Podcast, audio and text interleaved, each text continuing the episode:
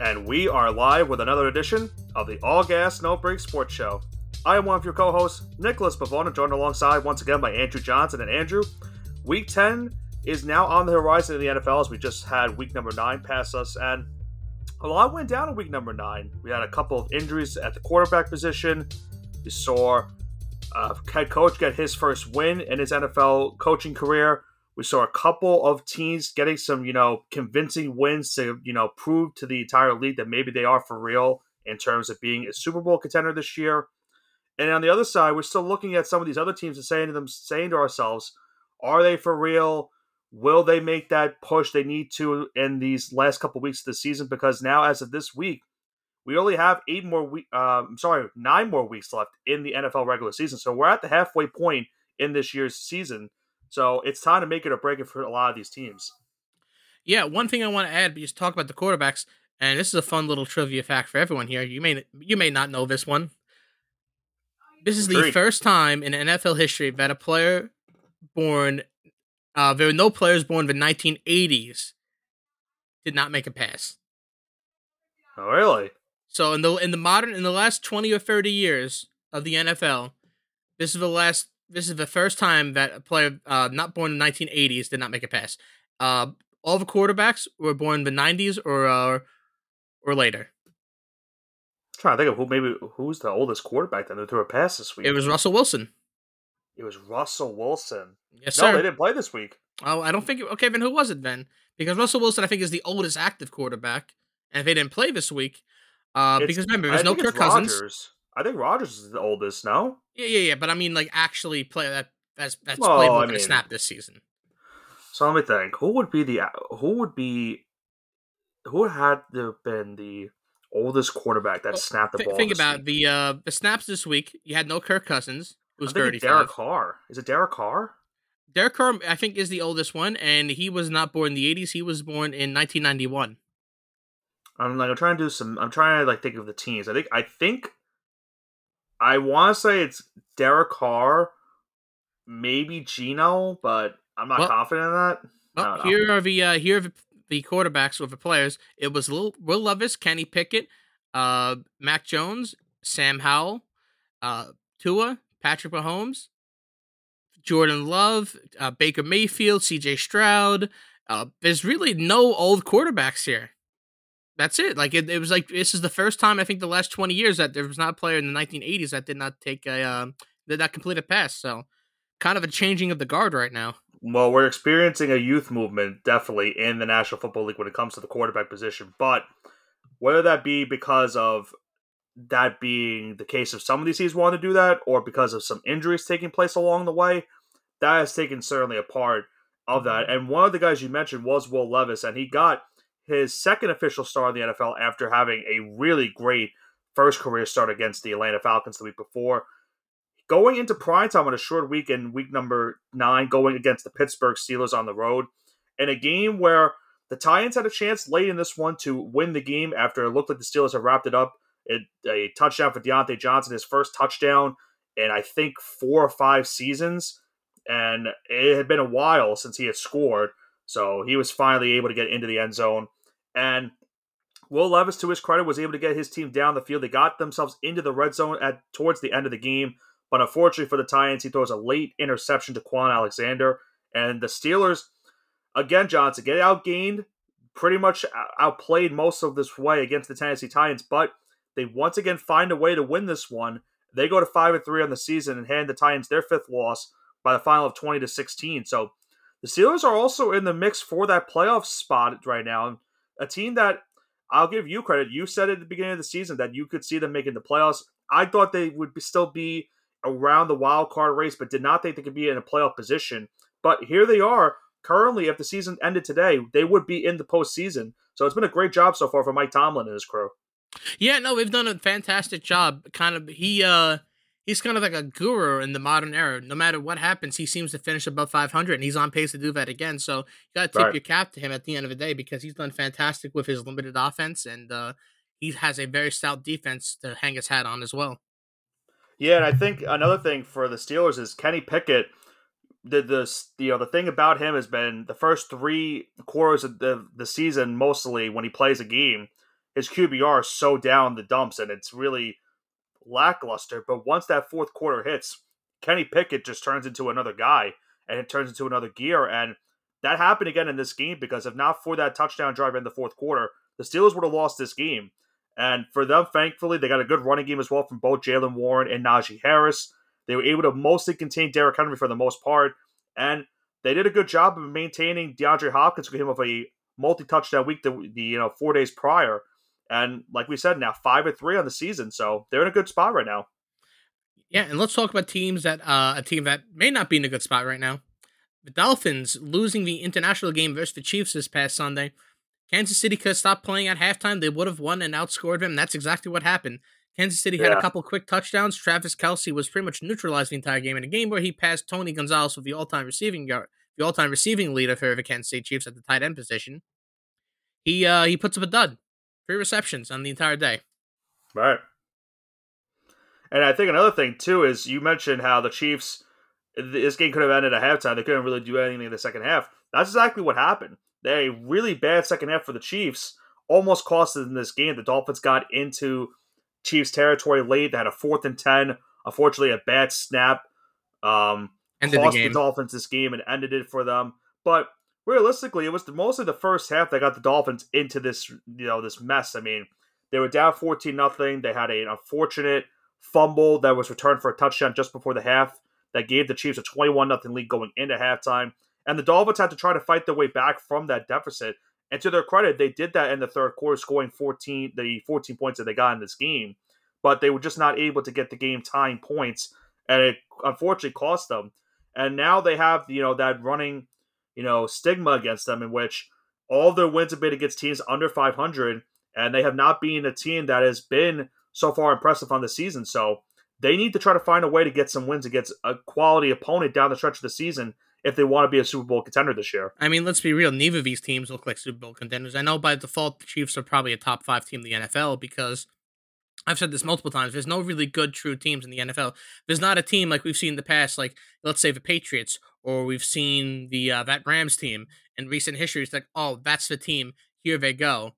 There's no one. There's nothing we can do to stop them. That doesn't exist this year. It seems. It seems like it's very wide open. The Chiefs don't seem like a good team. The Dolphins certainly don't seem like a good team. And we're to go into January kind of wondering who's even to win the Super Bowl, let alone who's to make the Super Bowl. Well, I think it's perfect segue into this next game, Johnson, because I think this team right now has looked the most impressive throughout the past couple weeks. I think other than that one game against the Steelers, they have been a really good team all season. And that's the Baltimore Ravens. And man, they put up a showing again once this past weekend against the Seattle Seahawks, embarrassing them by the final of 37 to 3. Their defense has been unbelievable this entire season. Uh, they've had a great rushing attack. Keaton Mitchell, their undrafted rookie, had 138 yards and a touchdown. They ran for 298 yards in the game as a team. And Lamar Jackson didn't even have to throw a touchdown pass in this one either, only throwing for 187 yards. And this is the second time we've seen them face an NFC opponent, and we saw them against the Lions as well, and they embarrassed them in that one as well. And you got to think right now, if there's a team that you have to like odds wise to potentially be that top favorite for the Super Bowl, it might just be the Baltimore Ravens. Yeah, they've looked pretty insane the last couple weeks. I will not hold that loss of the Steelers against them. One, it's a divisional game, and two, the Steelers defense. Yeah, it's a lot of drops. Um, you can focus that on uh, in practice for the rest of the season. Hopefully, you, you get you get better in the next month month or two when it comes to dropping passes. But the Steelers' defense is unheard of. I don't want to say unheard of, but it's it's on another level compared to everything else. Yeah. Um, and they had they had a loss early loss to Jacksonville, which they seem to be an okay team. So they didn't really lose the teams that are oh my god, these teams are bad, whatever. But they've dominated teams that we think are good. We think right. the Seahawks are good. We think the Lions are good, and I think they have the. Be- I have to agree with you. I think they have the best resume. The Eagles don't stand out to me. Uh, the Niners would have st- stood out to me if they had, you know, not lost three games in a row. If they maybe even went one and two, maybe because at okay, but it's in a little bit of a slump right now. But the Ravens look like they're the best team right now, and you hope they're not peaking too early. That's what you have to worry for right now, because if they peak too early, it's gonna be an early exit in January for them once again. That uh, yeah, that's that's a great point. I think if you know they peak this early, then it could lead to a you know an end a early end of the season. Remember, just a couple years back, they had the number one seed in the in the AFC. Lamar Jackson won MVP, and they lost in the first the first matchup against the Tennessee Titans. So that very well could happen again if this scenario plays out. Hopefully, for their case, that does not happen. But they're playing some really good football this so far in the season, and I think upcoming this weekend a divisional matchup with the Browns, another good defensive team. That's a good test for this Ravens team because you're going to potentially see a low scoring game with the way those two defenses have been playing so far on the season. So we'll have to see who comes out on top on that divisional matchup because, as you mentioned before, divisional games are not easy to win in the NFL, especially in the AFC North, considering all four of those teams right now, if the season were to end, would be in the playoffs. Yeah, there's two divisional series you don't want to play in. The AFC North is definitely the worst, and I would say the AFC East is uh, definitely number two. Um, def- definitely not number one, but those are the two of the divisions I can think of where everyone kind of beats up on each other. Yeah, I would tend to agree because I think mostly the other divisions either have one or two good teams, but AFC East. I mean, other I, I don't know. It seems a little fraudulent right now. That's I think I, the AFC is not a good spot either right now. So I don't even know if that's the the case. I'm just talking um, about teams that beat up on each other all the time. Yeah, I, I guess so. I guess so, but because no one's beating up on the Chiefs, no one's beating up on the Niners, really. Right, the Chiefs dominate most of their opponents in their division. That's the problem, except for Denver's, which was surprising, but besides the point. Um, but anyways, but we'll, yeah, we'll, we'll shift over to our next game, and a game that had some, you know, intrigue going into it because obviously it was the matchup of two backup quarterbacks. The first game for the Vikings without Kirk Cousins, they went with Jaren Hall, the rookie out of BYU. And for the Falcons, they made their quarterback change and going with Taylor Heinicke replacing Desmond Ridder. And this is a game in which we saw Jaren Hall on the first drive. He looked pretty impressive to start out. He was five for six for 78 yards, ran a couple times as well. But one of those runs did lead to him getting a concussion. And Josh Dobbs had to enter the game. And this was, remember, Josh Dobbs just entered on this team not a couple days ago because of the trade deadline, getting traded from the Cardinals to here. And remember, Johnson, I said I didn't think it would take too long for Josh Dobbs to get involved into this team because you have to think realistically. Can you get to the playoffs with a rookie like Jaren Hall or a guy like Josh Dobbs that has proven himself so far in the season? And boy, did he ever prove himself in this game against the Atlanta Falcons. The fourth quarter, in particular, probably one of the best drives I've seen by a guy that just entered a team in recent memory, maybe in the history of the league. I mean, there was a fourth and long he had to run himself just to get the first down. That was a play in which he had to break multiple tackles to get the first down conversion. And then finally, he gets a touchdown pass to Brandon Powell with 22 seconds left. And the Vikings, despite the injury to Hall, despite having a quarterback for just a couple days, beat the Atlanta Falcons by the final of 31 to 28. Josh Dobbs definitely has now proven himself to be the starting quarterback of this team. It looks like he'll be the quarterback for the rest of the way even with the injury to Jaren Hall now. And they're now at five and four in the season, and they're still in the wild card race. They right now would be in the playoffs if the season ended. So it will be up to Josh Dobbs to get them into the postseason. But you've had to have liked what you saw from this game from Dobbs on just short rest. Absolutely. I won't even call it short rest. I would call it learning a completely new offense. He didn't even know the names of the guys in the huddle.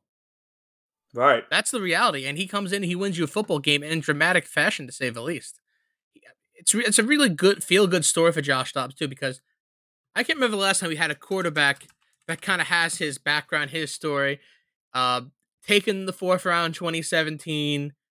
Really doesn't get a fair shot. He kind of does. He's kind of in and out of the league. He's on five different teams in the last, I think, two years. I think in the last year. in the last year, he's been in two. I think it's been five teams in the last season. He was on the Brown. So I'm looking at it right now. He was on the Browns in 2022, in 2022 and 2023. So that counts for that. He was also on the Lions in the practice squad.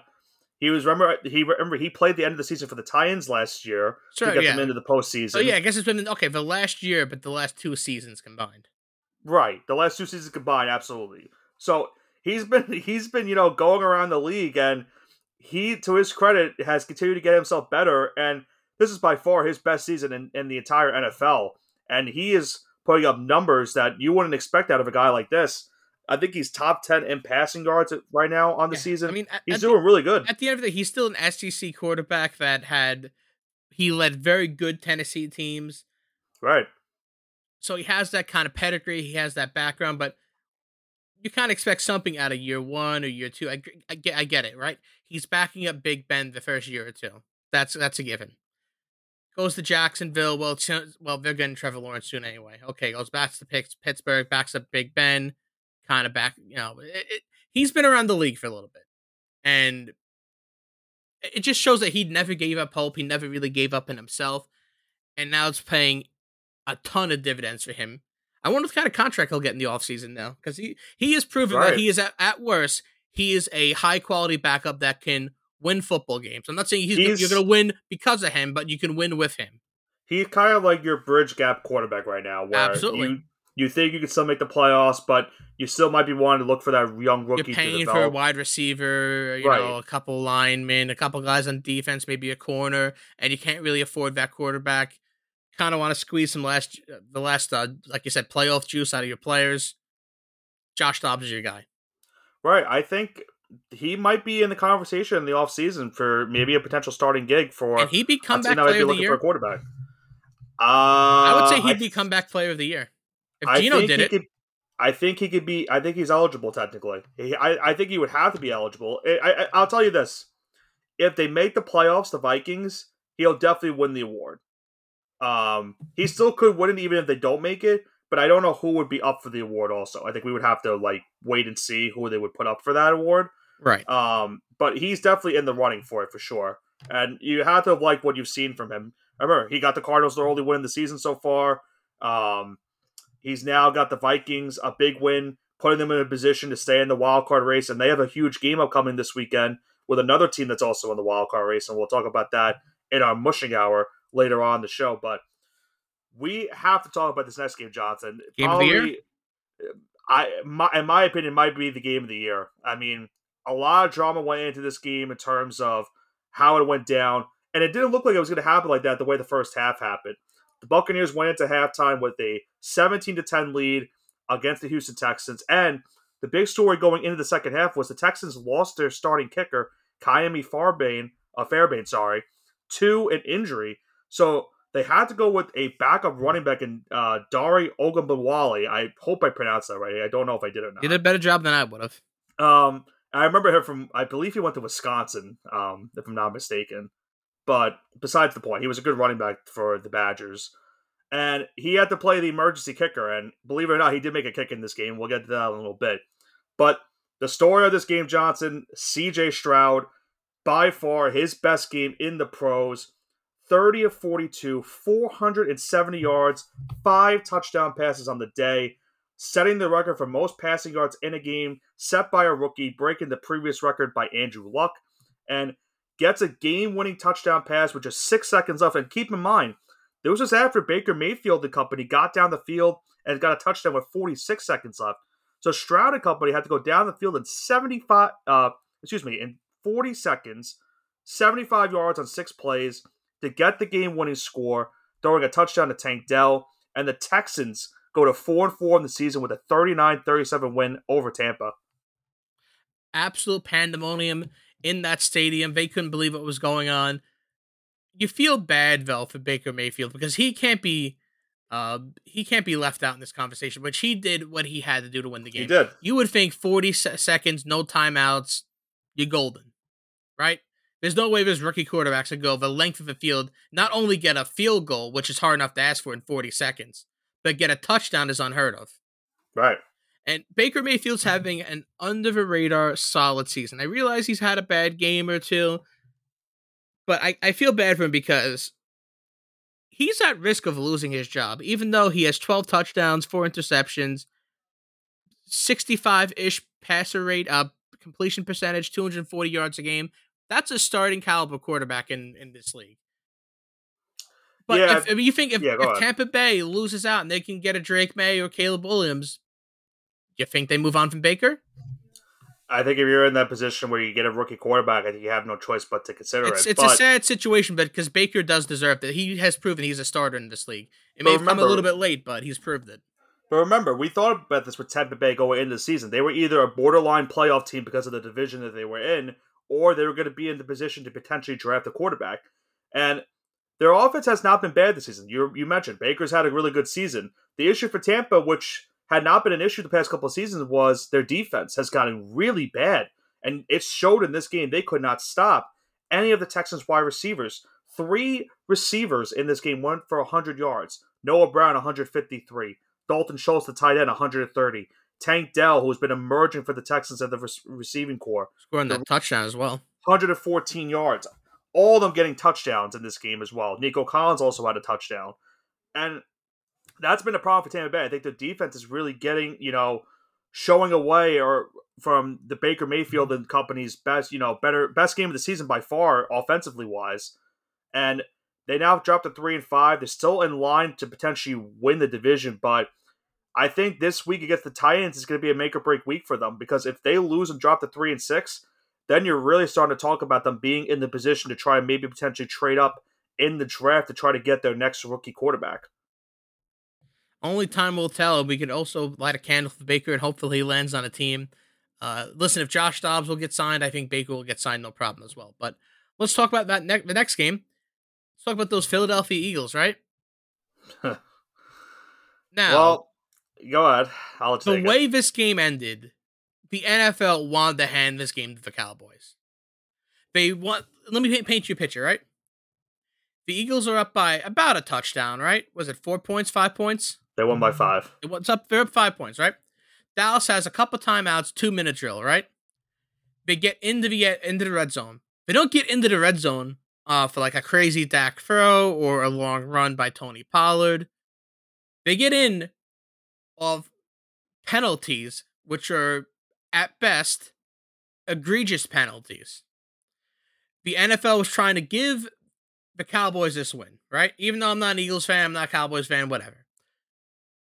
They finally get in the red zone. I think they're at the 11 or 12 yard line. Correct me if I'm wrong, Nick. So they were at they had a they had a, a long third and 20, I think. So they were like around the 20 something yard line on the final play of the game.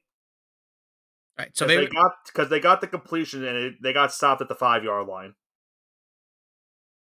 Right, right, right. But I'm right, right. But I'm saying when they get into the red zone, right? Right.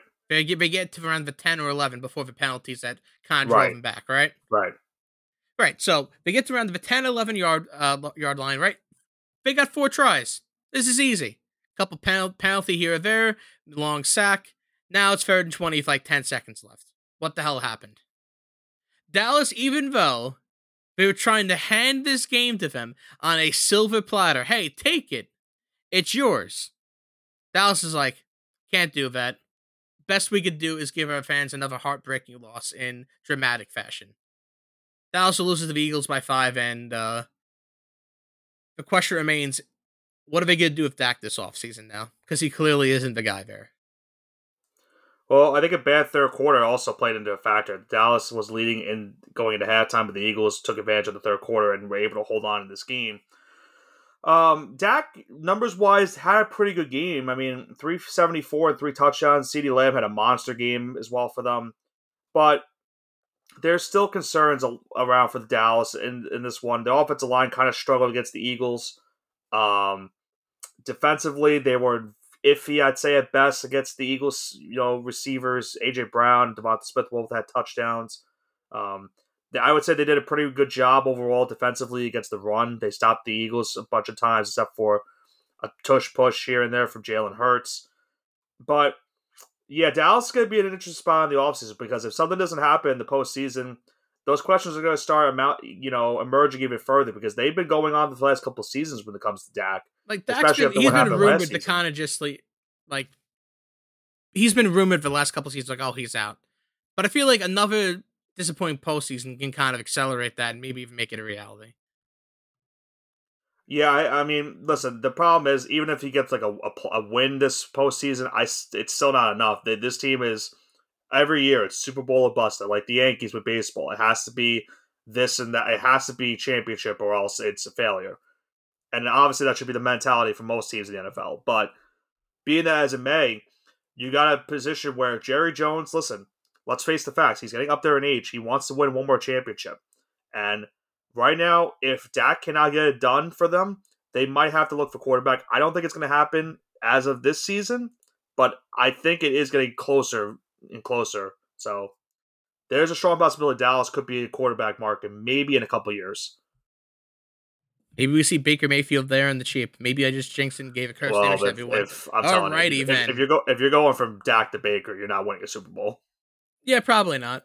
But hey, who knows? Crazier things have happened. Yeah. Um, I'll do a quick recap of this next game because there's not much to talk about the game itself. Uh, the Giants got embarrassed in this one by the Raiders. First, uh, you know, head coach Antonio Pierce, the interim, great job for him. I, I feel happy for him, the former Giants linebacker that won a Super Bowl in 07 with us. And the big story of this game really wasn't about what the Raiders did. I mean, listen, they played a phenomenal game. Josh Jacobs went off. Um, Aidan O'Connell had his first ever start officially as starting quarterback. He, he did all right for the job. But the big story of this game was what happened with the Giants, and that was Daniel Jones. Uh, Daniel Jones returned in this one from injury, first start back, and gets injured early on in the game, and it's a big, serious injury because he tears his ACL in this one.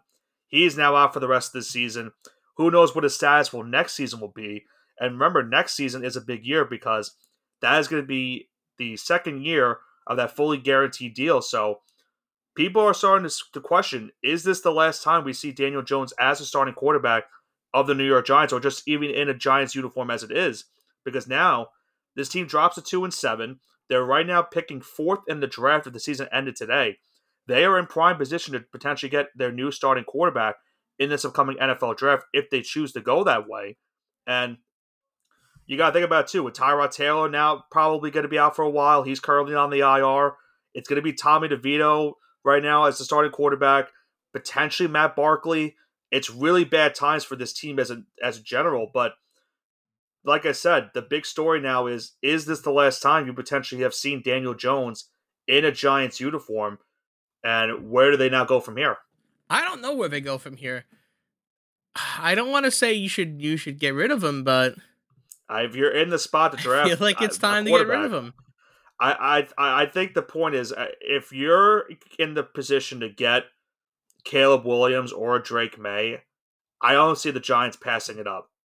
But if they miss out on both of them, then they're look then you're looking at a different picture and you're saying, you know what? You probably just get Marvin Harrison if you hope if you can hope to get him or someone else in the draft and then go from there.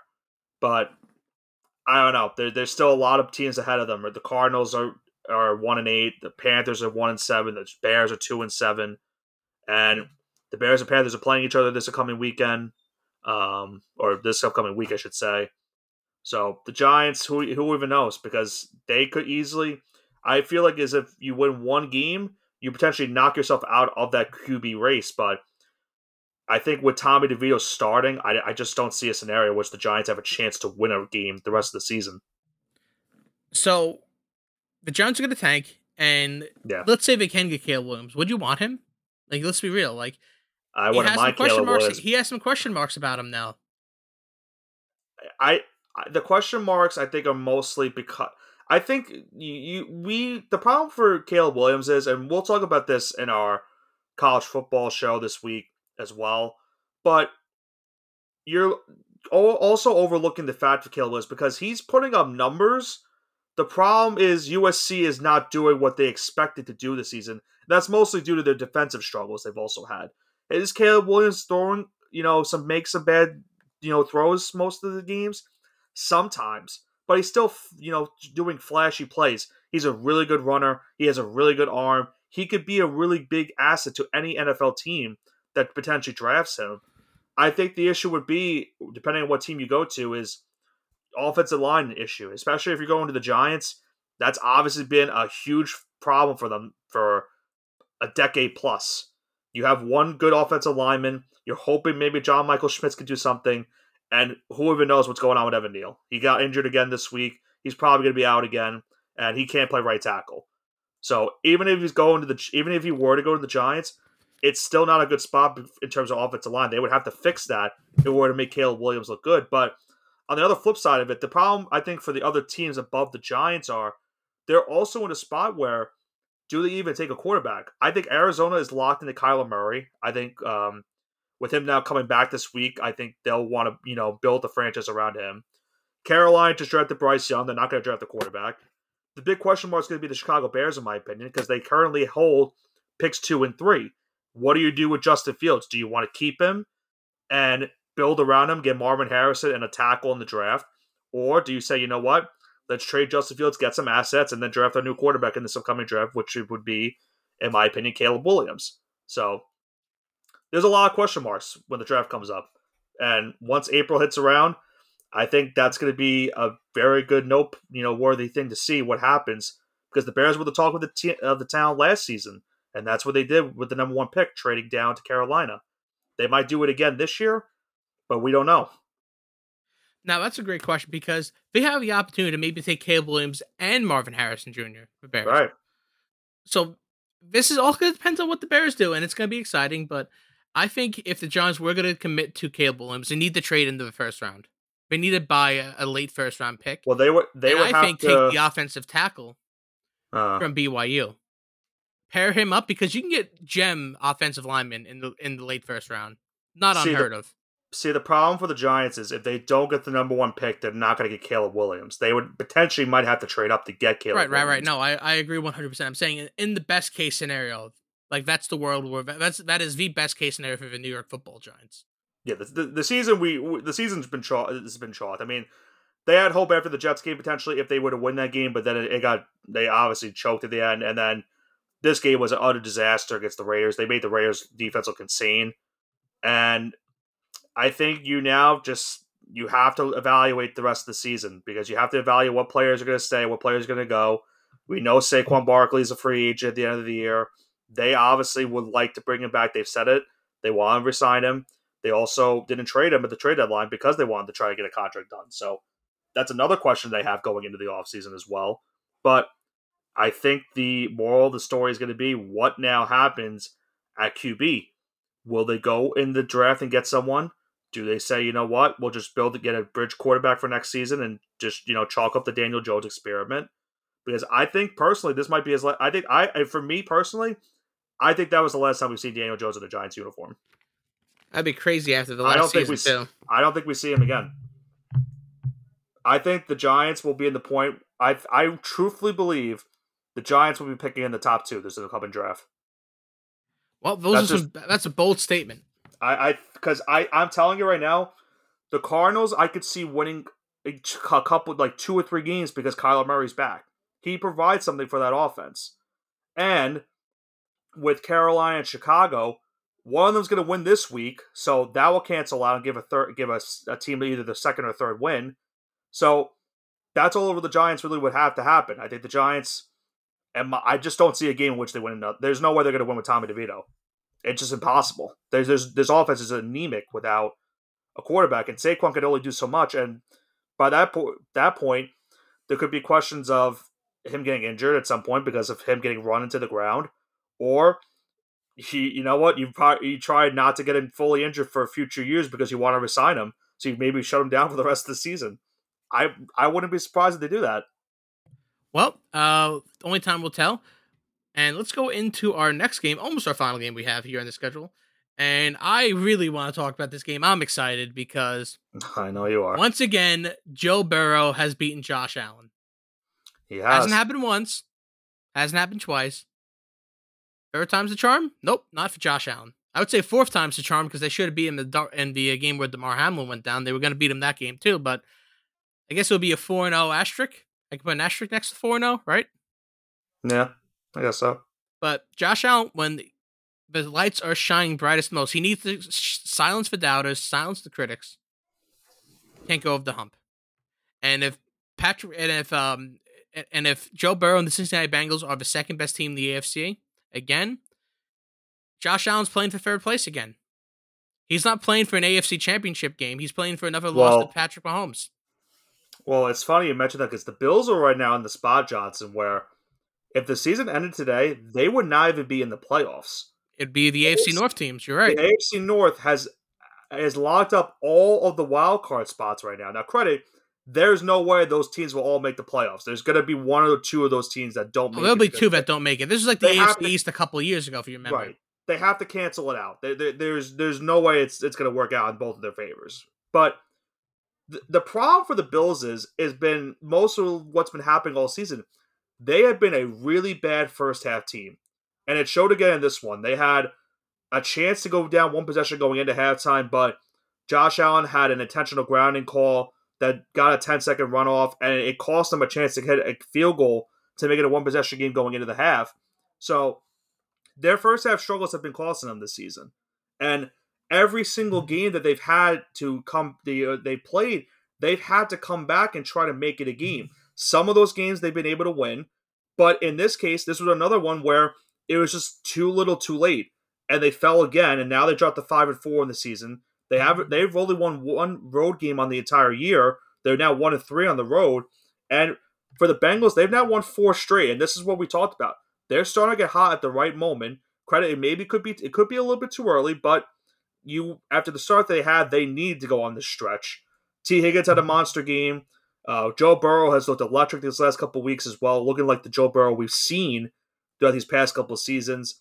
And now they're five and three. And as we mentioned, if the season ended today, would be a wild card team. And if not for the Ravens having such a great season, could be in first place in the AFC North. But they also have a very fun game upcoming this weekend against the Houston Texans. That could be a high scoring matchup to say the least for those two. But for the other side for the Bills, like I said, I think they they have to figure out something offensively because if and this is going to be huge, if they lose to Denver this upcoming Monday night, then the panic really is going to set in in Buffalo because then you'll drop the be five insane and if five. they lose to Denver. I think there's a strong possibility it could happen. Uh, they have to. Their all their offense is just. I don't understand what's gone on. It's been bad play calling. Allen's throwing picks this season as well. I think he has now nine interceptions on the season after throwing one this game. Remember, he leads the league in uh, fumbles. I'm sorry, in turnovers by a quarterback since 2019. Right. I mean, listen, we, we knew we had a turnover problem, but this has Josh been Allen is famous Jameis with better marketing. well. He's not throwing thirty picks in the season. I know he's but, not, yeah. but you know how Jameis had that turnover problem? yeah, I know what you're getting at. Yeah, they, he's he's he's acting like Jameis with better marketing right now. That's what he. That's to me. That's what he's like. Yeah, I think the Bills they they have. I think this is a must-win game for them this coming Monday night. Because here's the thing: the good thing for the Bills is that everyone in the AFC East lost, so there's still a game out of first place in the division. So they still have a chance to win the division, but a loss to Denver that would really hurt them because they can't afford to lose a game like that because then you drop to five and five then all there's going to be even more question marks than answers throughout the season. The good thing for them is is that there's not really much competition, I would say, in terms of a team trying to swipe one of the wild card spots away, even though they're on the outside. I'd say they have the best probability out of the outside teams to make it as a wild card compared to teams like the Jets. Maybe the Texans are are for real. I can't. I still can't get a gauge of you know what they are, and who knows what the Raiders are going to do with Antonio Pierce now as the head coach. They looked really good this week, and they continue to do that. Maybe they sneak into the playoffs as well. Let's stick with let's. So, anyways, We'll let's stick with the pain and suffering in New York State, and let's talk about Yeah. the New York Jets now. Yeah, I know you were uh, you enjoyed this one too. I mean, I fell asleep during this game. That's neither here nor there. Well, to be fair, the Jets' offense also was asleep during this game. But from what I remember, uh, this game, the first half, it was all Chargers, and not Chargers like in a good I way. mean, it was fair, all it was Chargers. It was all Chargers because the Jets couldn't do anything on offense. Well, Defense got the, multiple stops, and Well, here's the funny thing about this game. The funny thing about this game is, if you look at the end of the stats for this one, the Jets had more first downs than the Chargers did, had better time of possession than the Chargers did, and they held Justin Herbert to 136 yards passing. And you would think, oh, maybe that's because the running game did something for the Chargers. Austin Ekeler might have had two touchdowns, but he only had 47 yards rushing. The Jets defense played good again. The score might not indicate that because they gave up 27 points, but one of those touchdowns was a punt return. And that sucked the life out of the stadium. Once the punt return happened, the Jets knew they were in trouble. And going into this game, I was talking to someone about this. I said to them, I said, if the Jets start off this game like they did against the Giants, and where they start off very flat and they can't do anything offensively, they'll have no chance. Because this Chargers team has way more talent than the Giants do, and they're better offensively schemed. And it showed in this one because if the Jets had any chance, they needed to have a strong offensive start, and they just didn't do it. Um, Breece Hall had 50 yards rushing. Zach Wilson had only you know had 49 passes, attempts, 33 completions, 263 yards, but was sacked eight times in this game. And that's been an issue for Zach Wilson. Him holding on to the ball too long and taking sacks and costing his team yards and putting themselves into bad positioning. And now, this was a game a lot of people said that it was a must win for them because every team lost. They could have been tied for second place with Buffalo. They actually would have been in second place to the tiebreaker with Buffalo. A half game out of first place or a game out of first place with the um no, it would have been a half game, sorry. A half game out of first place with the Miami Dolphins, with the Dolphins having their bye week this week, and them taking on the Raiders on Sunday night football this upcoming weekend. And they just fell flat. They just started off really poorly, never got anything going offensively, despite getting more first first downs and more, you know, better time in possession. And it's kind of what happened last season. Their offense is right now anemic. They can't get anything going. Now you have another primetime game upcoming this weekend. And again, it might be another must win for them because another loss puts you at four and five, and it gives a lot of these other teams a chance to jump up above you and take one of those wild card spots potentially. Now let's talk about the comment Sauce Gardner made after the game, saying that he is a part of the solution, not a part of the problem. He's lost the locker room, right? With comments like that coming right after the game, he's one hundred percent lost the locker room. Him uh, being Robert Saleh. Well, Saleh is in a bad spot too, also because you were hoping a lot of Aaron Rodgers to fix the offensive problems, and obviously him getting injured hurt, and you had to go back to Zach Wilson. And when they went on that three game win streak, it looked like maybe you know there was hope again. It, they were four and three, a big prime time game against the Chargers, try to prove your worth, and they just did nothing in this one. And now you're if you're a Jets fan, you're once again hoping and you, you know you're counting down the days, hopefully, for Rodgers to come back. Is that going to happen? I don't know, but if they continue to play like this offensively, they won't have a chance to win many more games the rest of the way, and not give themselves a chance to give Rodgers, if he were to come back, a chance to get them into the postseason this year. That'd be crazy if he does come back. I am um I'm not sure if he's gonna come back. Obviously, it'd be it would be unheard of. This would be unprecedented. Time, this is these are uncharted waters we'll talk about he uh, the uh, the thing with it is is like I heard a initial rumor they said maybe Christmas Eve. That's like maybe the hopeful date you would get him back. But even if it were to be that date, the Jets might not even be in the playoff position to have a chance because can you realistically look at their schedule and say, you know what, I like them a lot in this game. They might be the favorite this upcoming week against the Raiders, but the, if the Raiders play like they played against the Giants, the Raiders are going to uh, should win that game, and then they have to go to Buffalo.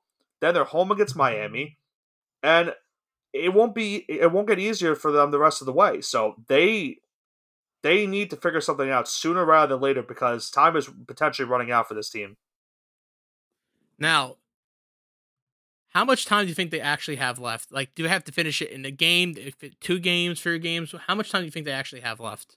I don't think I feel like much. they have to get it done by next game, or else they're done. I really think this is the biggest game of the season now for them because you. I I really think if you drop the four and five, then you have to go to Buffalo and then play Miami. You're looking at a potential of dropping to four and seven quickly, and then that is at the point where that's it. The season's over. And with that being said, before we go into our mushing hour, would you like to talk about anything else? Uh, well, we can talk about how we didn't have a terrible week last week in the NFL. Oh, I was been... awful. I'm sorry. Hey, I, I, I went three and four. You were looking at your college football. We'll talk about that. we'll talk about that in our next show. College football was very rough for us this week, but we went. We were all right this week in the NFL. Yeah, I mean, four and two. Four and two is not bad. I was looking at two and six. Four and two is respectable. I'll take that all day long. I started 0 with three, and then I uh thank for the last three games saved me. I really thought the over would have hit in that game. I thought the Jets could have scored 14 you. points. I thought they could get 14 points, man. They couldn't do. That's not a lot. The the Jets fans are are at the point where they are grateful to get field goals. That's that's that's that's the problem right now. I, I knew the Chargers were gonna score like 20 points. I figured, all right, the Jets could score 20, right? Well, Jeez. I'm curious to see what they do because they have another primetime game this weekend, and we'll talk about that in a little bit. But Johnson, for those that don't know, what does the mushing hour entail? Uh, it's a play on the witching hour on Red Zone where losses become wins and wins become losses. Uh, where we pick our, our, favorite teams each week, not our favorite teams, but we think the teams that are going to win. So we're gonna give you the point spread or the over under, maybe even money line if it's close enough. But there'll be no picks like outlandish, like okay, yeah, um, it's Cincinnati playing the Texans. Oh yeah, I'm gonna take Bengals money line even though they're minus seven. Like that's ridiculous. Like that's that's a garbage right. pick. We could give you in games like that where it's minus seven or like minus ten, something crazy like that. We give you the spread. In games that's like oh minus one, minus two, maybe we'll go money line. Feel confident not even take the points because it'd still be like a minus one twenty pick. No garbage picks, only good picks only. And with that being said, our first game we have the Carolina Panthers on the road going into Soldier Field, Soldier Field, historic stadium to take on the Chicago Bears. Bears at home, minus four point favorites. 39 and a half is the over under. Give me Bears minus four. There will be no tweets from Seth Rollins this week saying I hate football. He's going to be very happy and satisfied after he just retained his World Heavyweight Championship last night on Monday Night Raw. And give me Bears minus four. I, I love a good old WWE plug during a football segment. So fun. Um, let's just face facts. These two teams are not good. The Bears are two and seven. The Panthers are one and seven. Um, the Bears obviously own the Panthers draft pick, so the Bears pretty much win this game no matter who wins the game. In all fairness, uh, I don't think Justin Fields is going to play either. But after what Bryce Young did on Sunday against the Colts, I'm not sure if I have any confidence right now in him going forward. So I, I think I'm gonna go. I think I'm gonna go Bears minus four as well. I, I don't like the pick at all. I just have no faith in either of these teams. It's going to be an ugly game on Thursday. All right, the next game we have, we have our international game happening in Mercedes-Benz Stadium in Germany. I think it's Mercedes-Benz uh, Stadium. Is. Correct me if I'm wrong. Okay, I got this one. I got this one right this weekend. International games. Let me go. Let's go. All right, we have the Indianapolis Colts. Technically the home team, kinda. I don't know who's the home team. the Patriots are technically the home team. And this is why this is stupid because the Patriots have a home team in Germany. Everyone knows those German Patriots fans go wild there every single time they play there. Okay, now we have the Colts and the Patriots playing a I'm gonna call it a neutral site game in yeah. Germany in Mercedes-Benz Stadium. The Colts are minus two point favorites over under slate for 43 and a half. I am a Patriots fan, so fade me. Patriots money line. I don't care. That's my reasoning. I don't pick against my team. Uh yeah, this is a game that I hate because I picked both these teams multiple times and they both have spurned me multiple times. So this will probably be one where it's because it's a Germany game. I wouldn't be uh, too you know too unhappy if I woke up too late to miss the start of it. That's not nice. I'm just I'm just facing facts. This game's probably not going to be pretty as well. I'm gonna go with the Colts uh, minus two in this one. Uh, they're in a spot where they still have a chance to make the postseason right now. A win gets them to 500. Jonathan Taylor is looking to be back into form. Minshew's a good enough quarterback to get them wins, and their defense I think will be just enough to hold on to this win. No offense. Okay. Um, that's none taken. This team sucks. Anyways, uh, let's talk about the New Orleans Saints going on the road, take on the Minnesota Vikings. Vikings, even though they're at home, are the underdog. Saints on the road, minus two and a half point favorites, over under slated at 41 and a half. Give me Vikings plus two and a half. I, I'm sure the spirit of Kirk Cousins is with them in the locker room, led by Joshua Dobbs. I'm sure he's still playing Creed for them ever since they started listening to Creed. They're on an un, on a on a winning streak. So as long as they keep on playing creating that locker room, they can keep on winning. So give me Vikings plus two and a half. Plus Derek Carr sucks. This is a. I mean, this is fun. This is a fun game because the Saints right now, I think, are tied for first place, or maybe are are they in full possession of first place in the NFC South? Uh, they are in full.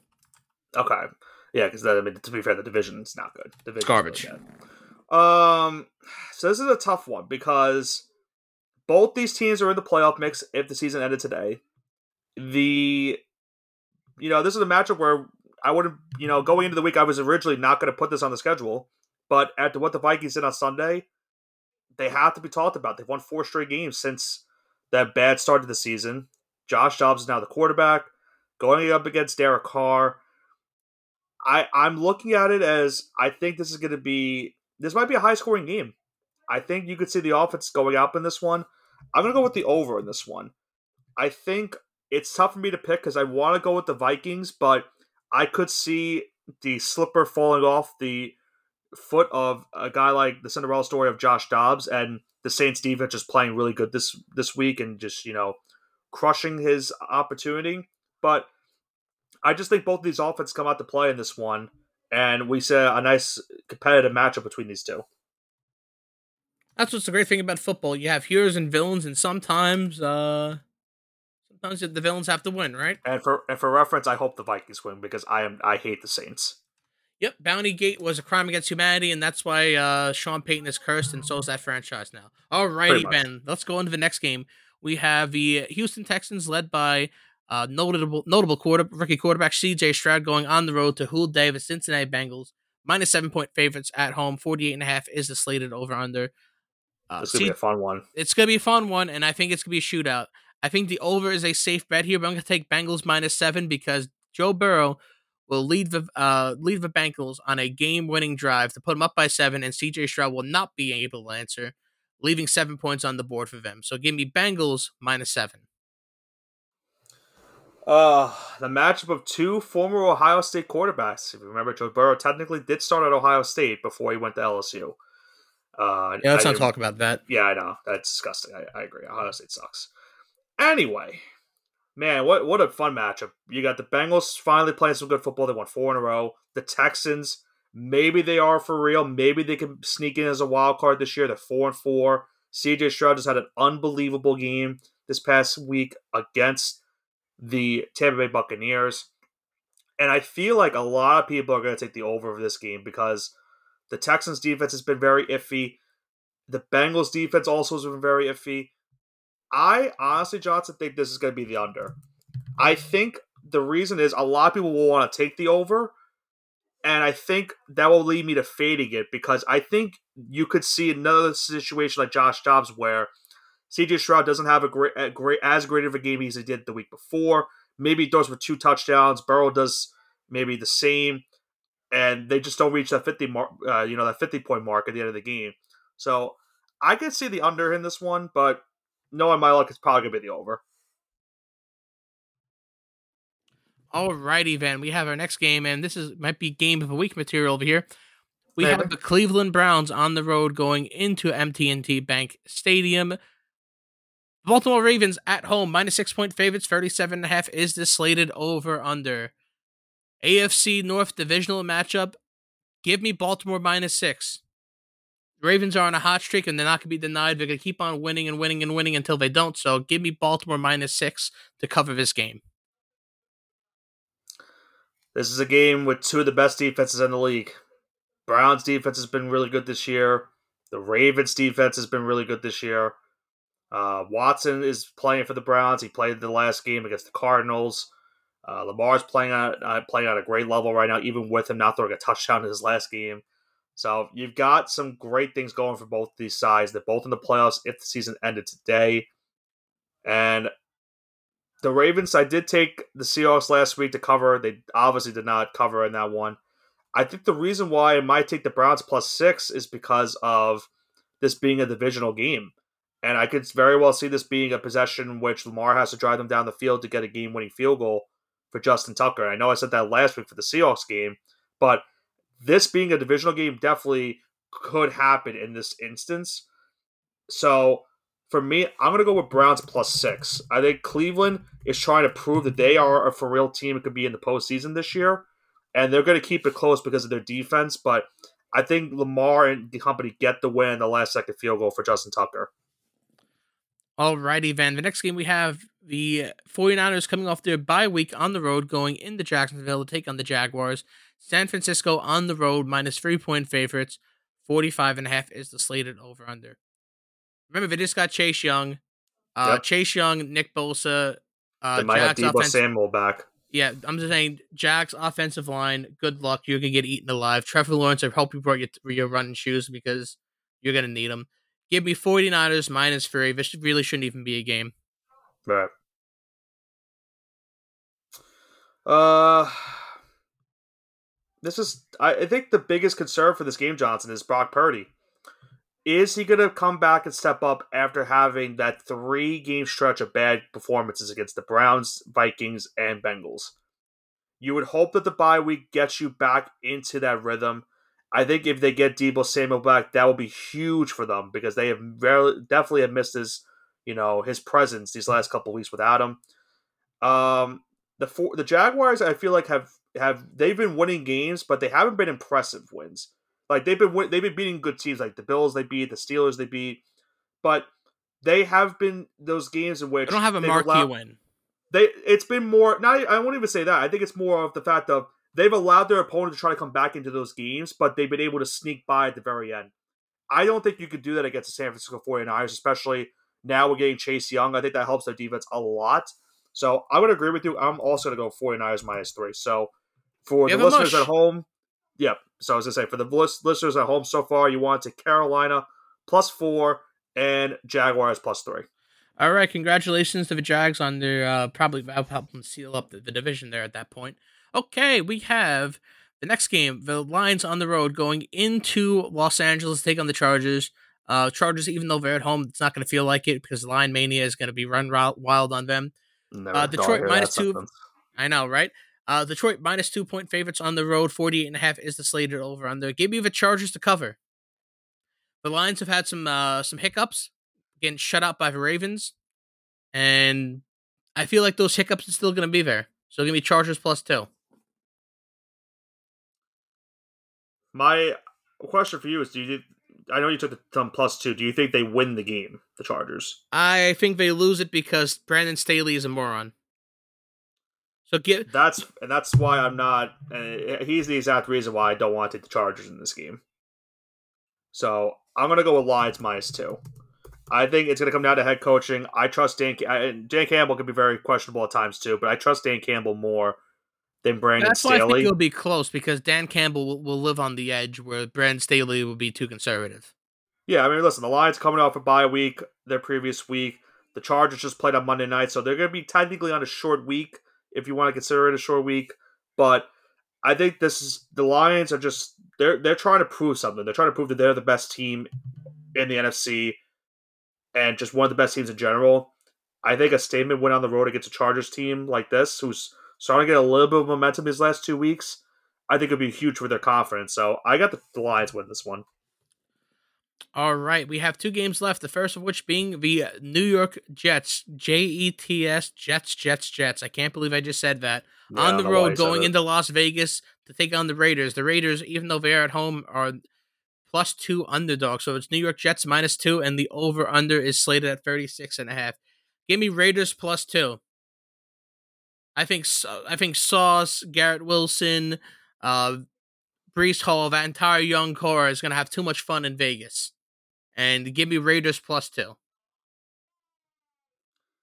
It's a, this is tough because you look at the quarterback matchup we got. We got Zach Wilson and Aidan O'Connell. So O'Connell's going to be starting against this Jet against this Jets defense that has been really good all season for them. And the Raiders defense just put up a really good performance against the Giants and maybe that sparks something for the rest of the season for them. This eh, I am having such a tough time picking this game because I kind of want to lean on the Raiders, but I don't even know if I'm confident picking the Jets as well. So, despite it being 36 and a half, I'm going to just take the under. I think right now the safest play for any Jets game at this point in the season is just taking the under because they cannot score. And I think this this because it's a primetime game as well it's going to be an ugly one. So I'll take the under for this. And with that being said, we have one more game. We have the Broncos on the road going into Orchard Park to take on the Bills. The Bills at home, minus seven and a half point favorites over under slated 46 and a half. Buffalo will get it done and not only win but cover. I'm taking Buffalo minus seven and a half. Buffalo, this is your chance to kind of shake off those cobwebs, uh, get going. This could be a good startup game, a good reboot game for you guys. And make that playoff push by starting by beating the Broncos. You need to beat the Broncos. If you do not beat the Broncos, they are in desperate times because their schedule towards the end of the year is a brutal one. They still have to play the right. Chiefs, Eagles, and the Cowboys, if I'm not mistaken, yep. all in the next five weeks. I believe I believe you are correct. So this is the, do or die time, and if you don't do it now, you're gonna die. So give me Buffalo minus seven and a half. Well, think about the other side for this one. The Denver Broncos coming off their bye week, and we know what happened the week the last time they played. They beat the Kansas City Chiefs, ending that 16 game losing streak. And the Broncos, I talked about it the last time. I said if they were able to get a big time upset against the Bills, you would have to start considering them to potentially be a playoff contender, potentially getting one of those wild card spots. I think Buffalo wins this game, but I think Denver's going to keep it close. So I'm going to go Broncos plus seven and a half in this one. I think it's a scenario in which Buffalo has been playing really poorly in the first half. I think they'll. I think it's going to happen again, unfortunately, because I think if Denver plays like they did against the Chiefs, they're going to give Josh Allen a tough time there. But I still think just from you know looking at both sides of the ball, the Bills are still better offensively schemed than Denver is, and I just think the Bills, like we mentioned, it's a must. It's pretty much a must win. It looks like at this rate for them, they have to win this game, or else the panic button is certainly going to be hit in Buffalo going into week number number eleven. And that will conclude our mushing hour. Nick, before we sign off on the night, any final comments to close out the uh, the evening? That's crazy. We're at the halfway point in the season now. Uh, it's it feels like we just started the NFL season just as of yesterday, and now week nine's in the book. Now we're going to week number ten. I still don't know who the who the best teams are. I know we say it every week. Um, no, now we, we, really have no idea because even the good teams look like look bad now. I know. I, I, you know, we're we talked about Baltimore potentially being that the best team right now going forward, but knowing our luck, they probably falter this week against Cleveland. And then we're back here next week trying to question ourselves as to who is right now one of the best teams, or if the best team in the entire National Football League. So, who knows? Couldn't have but, said it better. Yeah, but uh, any final thoughts from yourself? Uh, Patriots, please win. Uh, for your sake, hopefully. But we're both both you and I are both two and seven on the season. I'll see. I'll see you at the Tank Bowl in a couple weeks, buddy. Yeah, we, we the All Gas No Break Sports Show might be taking going to MetLife Stadium to watch the Patriots and Giants, and what would be an absolute It'll be the Marvin Harrison Jr. Game. Bowl.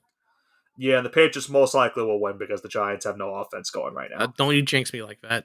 Uh, just telling you, but then again, knowing my luck, Giants will win the game. They'll ruin the tank for whoever it would they'll try to take in this year's first round of the NFL draft. So we'll have to wait and see. But that's going to do it for this week's edition of the All Gas No Break Sports Show. As we mentioned, we're at the halfway point of the season. Week nine is in the books. Now head into week number ten. We're still trying to figure out who are the best teams in the NFL. We're starting to get maybe a little bit of a gauge as to who those teams are, but knowing our luck, next week we'll probably be saying the same exact thing going into our preview for the pr- next week being that week 11. So we'll have to find out and see. This has been Nicholas Pavona, joined alongside by Andrew Johnson with the All Gas No Break Sports Show. Have a great rest of your week.